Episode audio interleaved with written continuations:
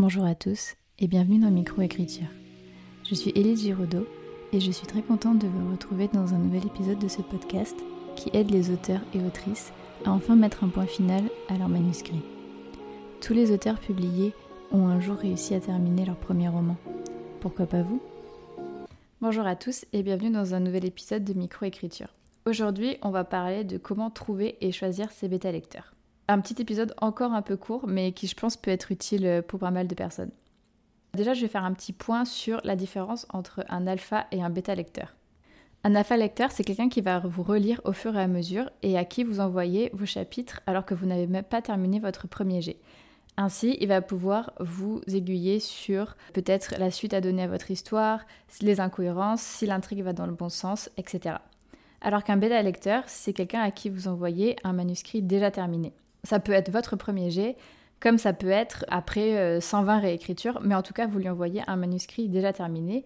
Donc, il va pouvoir vous donner euh, son ressenti comme s'il lisait finalement un bouquin déjà publié. Donc, comment choisir ce fameux ou ces fameux bêta-lecteurs? Donc, déjà, d'après mon expérience, je pense qu'il faut en avoir plusieurs. Parce que personnellement, pour Idelia, j'ai 8 bêta-lecteurs, bêta-lectrices, plus ma sœur, plus mon copain. Donc ça, ce qui fait à peu près 10 personnes qui sont passées euh, sur le manuscrit. Et par exemple, là, il y a une bêta lectrice qui vient de commencer il n'y a pas très longtemps. Et il y a pourtant 9 personnes qui sont passées sur le premier chapitre et elle a encore trouvé des remarques très pertinentes à faire, des virgules qui manquent, des fautes d'orthographe, etc. Donc je pense que on n'a jamais assez de bêta lecture pour avoir un œil neuf en fait sur notre manuscrit parce que en fait certaines personnes vont s'attarder sur certaines choses là où d'autres ne vont pas euh, s'attarder dessus. Par exemple, j'ai une bêta lectrice qui est très à cheval sur la concordance des temps, ce qui est génial, à la différence où par exemple mon copain se concentre plus sur le fond de l'histoire.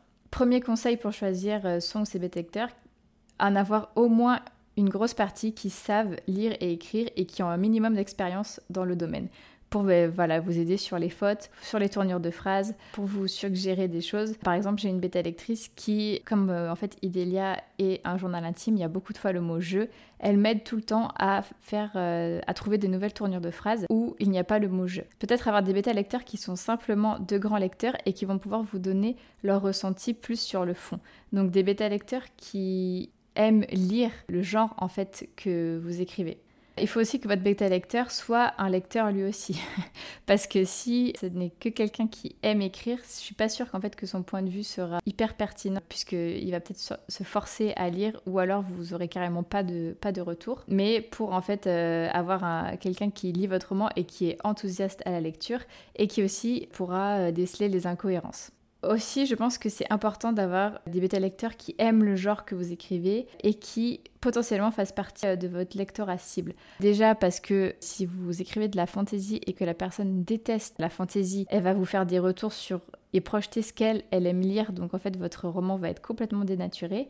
Et aussi qu'il ou elle fasse partie de votre lectorat cible parce que par exemple, si moi je sais que mon roman il peut être destiné aux filles comme aux garçons, mais je sais que c'est quand même plus un petit peu dirigé pour euh, les filles, même si attention, je veux faire aucun cliché, mais sais que j'ai des potes mecs qui ont déjà lu euh, le chapitre 1 et qui ont trouvé ça un peu niais, un peu trop de romance, un peu trop cliché, etc.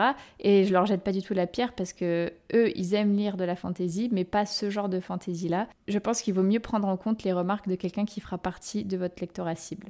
Je l'ai déjà dit, mais je réinsiste dessus, je pense que c'est vraiment important d'avoir plusieurs bêta lecteurs parce que voilà, chacun va se concentrer sur quelque chose. Typiquement pour Idélia, j'avais ma sœur pour tout ce qui était le côté romance, mon copain qui m'aide beaucoup pour mon, mon antagoniste le petit groupe que j'ai sur Instagram de bêta lectrices qui m'aide en fait euh, pour euh, un petit peu le tout, mais surtout sur euh, la forme, sur les tournures de phrases et toutes mes autres bêta lectrices qui me font aussi des remarques au fur et à mesure de l'intrigue, comme ça je vois vers à quoi pensent les lecteurs avant les révélations. Ça aussi c'est très important d'avoir des bêta lecteurs qui vous font des retours pas seulement sur la forme, on va dire des retours très techniques, mais aussi sur le ressenti parce que ça permet en fait de savoir si vos révélations marchent, de savoir si le manuscrit est rythmé, etc. Et je trouve ça hyper euh, important aussi de prendre le temps de faire ce, genre de retour et j'essaie de le faire au maximum moi quand je fais de la bêta lecture. prendre des bêta-lecteurs qui sont sincères, parce que si c'est nul, il faut que les bêta-lecteurs se sentent libres de vous le dire. Mais que ce soit des personnes bienveillantes et ouvertes d'esprit. Par exemple, des fois, ils vont vous dire, là par exemple, c'est peut-être ce serait peut-être mieux de faire ça comme ça. Ou là, par exemple, ça, moi, j'aime pas trop, mais c'est peut-être que moi, etc. Il faut pouvoir en fait établir une relation de confiance et savoir que même si la personne met les formes pour vous dire les choses, vous pouvez avoir confiance en elle et vous pouvez prendre en compte ses remarques. Par exemple, mes bêta quand elles me suggèrent une nouvelle tournure de phrase, je sais que c'est pas pour dénaturer mon manuscrit. Au contraire, je sais que c'est pour l'améliorer. Donc il faut vraiment pouvoir avoir confiance en quelqu'un qui est sincère et bienveillant et se sentir à l'aise à l'idée de recevoir ses retours et pas d'être stressé ou euh, d'être énervé à chaque fois euh, que vous avez ces retours. C'est pas intéressant, ça vous aidera pas du tout à faire avancer votre manuscrit. Au niveau des professionnels, je n'ai jamais fait appel à un bêta lecteur ou une bêta lectrice professionnelle, même si j'y ai longuement pensé et que j'y pense encore peut-être pour euh, une dernière version de quand je sais que le manuscrit sera à son état le plus abouti, entre guillemets, enfin à mon sens. C'est un coût. Franchement, à la base, mon manuscrit faisait 80 000 mots, j'avais regardé les tarifs, on est aux alentours de 700 euros. C'est vraiment un coût. Après, c'est quelqu'un de professionnel, donc bah, tout travail mérite salaire. Mais peut-être pour le début, essayer de trouver des bêta-lecteurs et bêta-lectrices bénévoles. Parce que si vous prenez un bêta-lecteur professionnel, donc avec un certain coût pour votre premier jet, lui ou elle va vous faire des retours, vous allez améliorer votre manuscrit, mais à ce moment-là, il faudra encore une deuxième passe.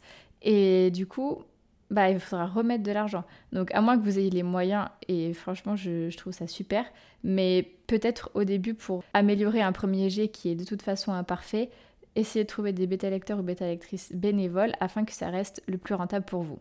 Je voulais aussi faire un point sur les bêta-lecteurs et les bêta-lectrices sensibles. Si vous parlez de minorités dans votre roman comme des personnes LGBT, des personnes qui ont une couleur de peau différente de la vôtre, des personnes avec un handicap, N'hésitez pas à faire appel à des bêta-lecteurs ou des bêta-lectrices sensibles pour savoir si vous n'avez fait aucune maladresse, si vous n'avez pas offensé des minorités, si vous avez bien représenté les personnes, si vous n'avez pas utilisé des mots offensants. Ça, je trouve ça super euh, important.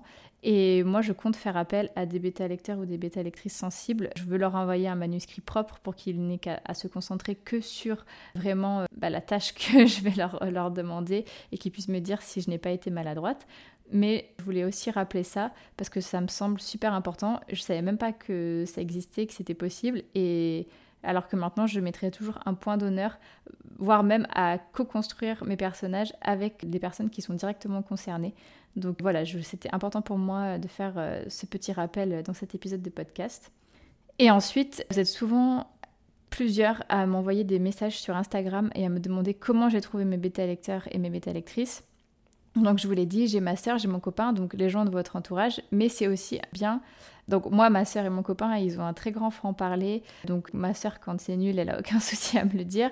Mon copain, pareil, challenge énormément mon roman, même des fois ça ça m'agace parce que bah, c'est mon bébé, j'ai du mal à y toucher, mais je sais que vraiment les remarques qu'il me fait sont super pertinentes et en fait ça me m'oblige à tout revoir dans mon esprit. Mais c'est super challengeant et le manuscrit évolue énormément grâce à lui. Mais si vous, euh, vous sentez que dans votre entourage, ils seront peut-être pas très à l'aise de vous faire des remarques euh, peut-être des fois négatives, n'hésitez pas ben, à prendre des personnes extérieures, donc soit des bêta-lecteurs, bêta-lectrices professionnelles comme je vous en ai parlé juste avant, mais pour en trouver des bénévoles, ben, les réseaux sociaux, c'est ce qu'il y a de mieux. Après, ne prenez pas le ou la première venue dès que vous vous inscrivez sur Instagram.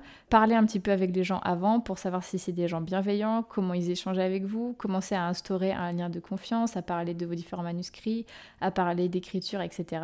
À être sûr en fait que les personnes n'auront pas eu des mauvaises arrière-pensées parce que même si on n'écrit pas les meilleurs manuscrits de la Terre, faudrait pas que votre manuscrit tombe entre de mauvaises mains. Mais si vous créez des liens en fait sur la plateforme, c'est sûr et certain que vous trouverez des personnes qui voudront bêta-lire votre roman, voire même que vous pourrez faire des échanges de manuscrits pour ben, vous bêta-lire mutuellement.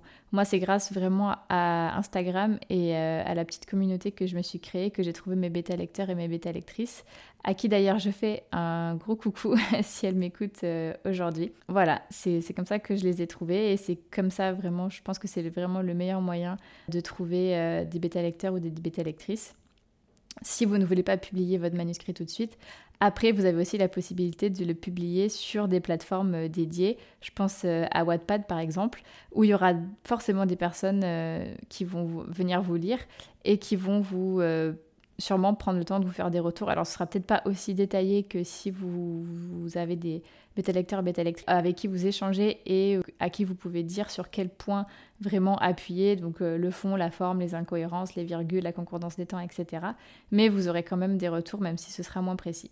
Voilà, j'espère que cet épisode vous aura plu et vous aura aidé à y voir un petit peu plus clair sur comment trouver et choisir euh, vos bêta lecteurs ou vos bêta lectrices. Je vous souhaite une très bonne journée ou une très bonne soirée, suivant quand est-ce que vous écoutez le podcast.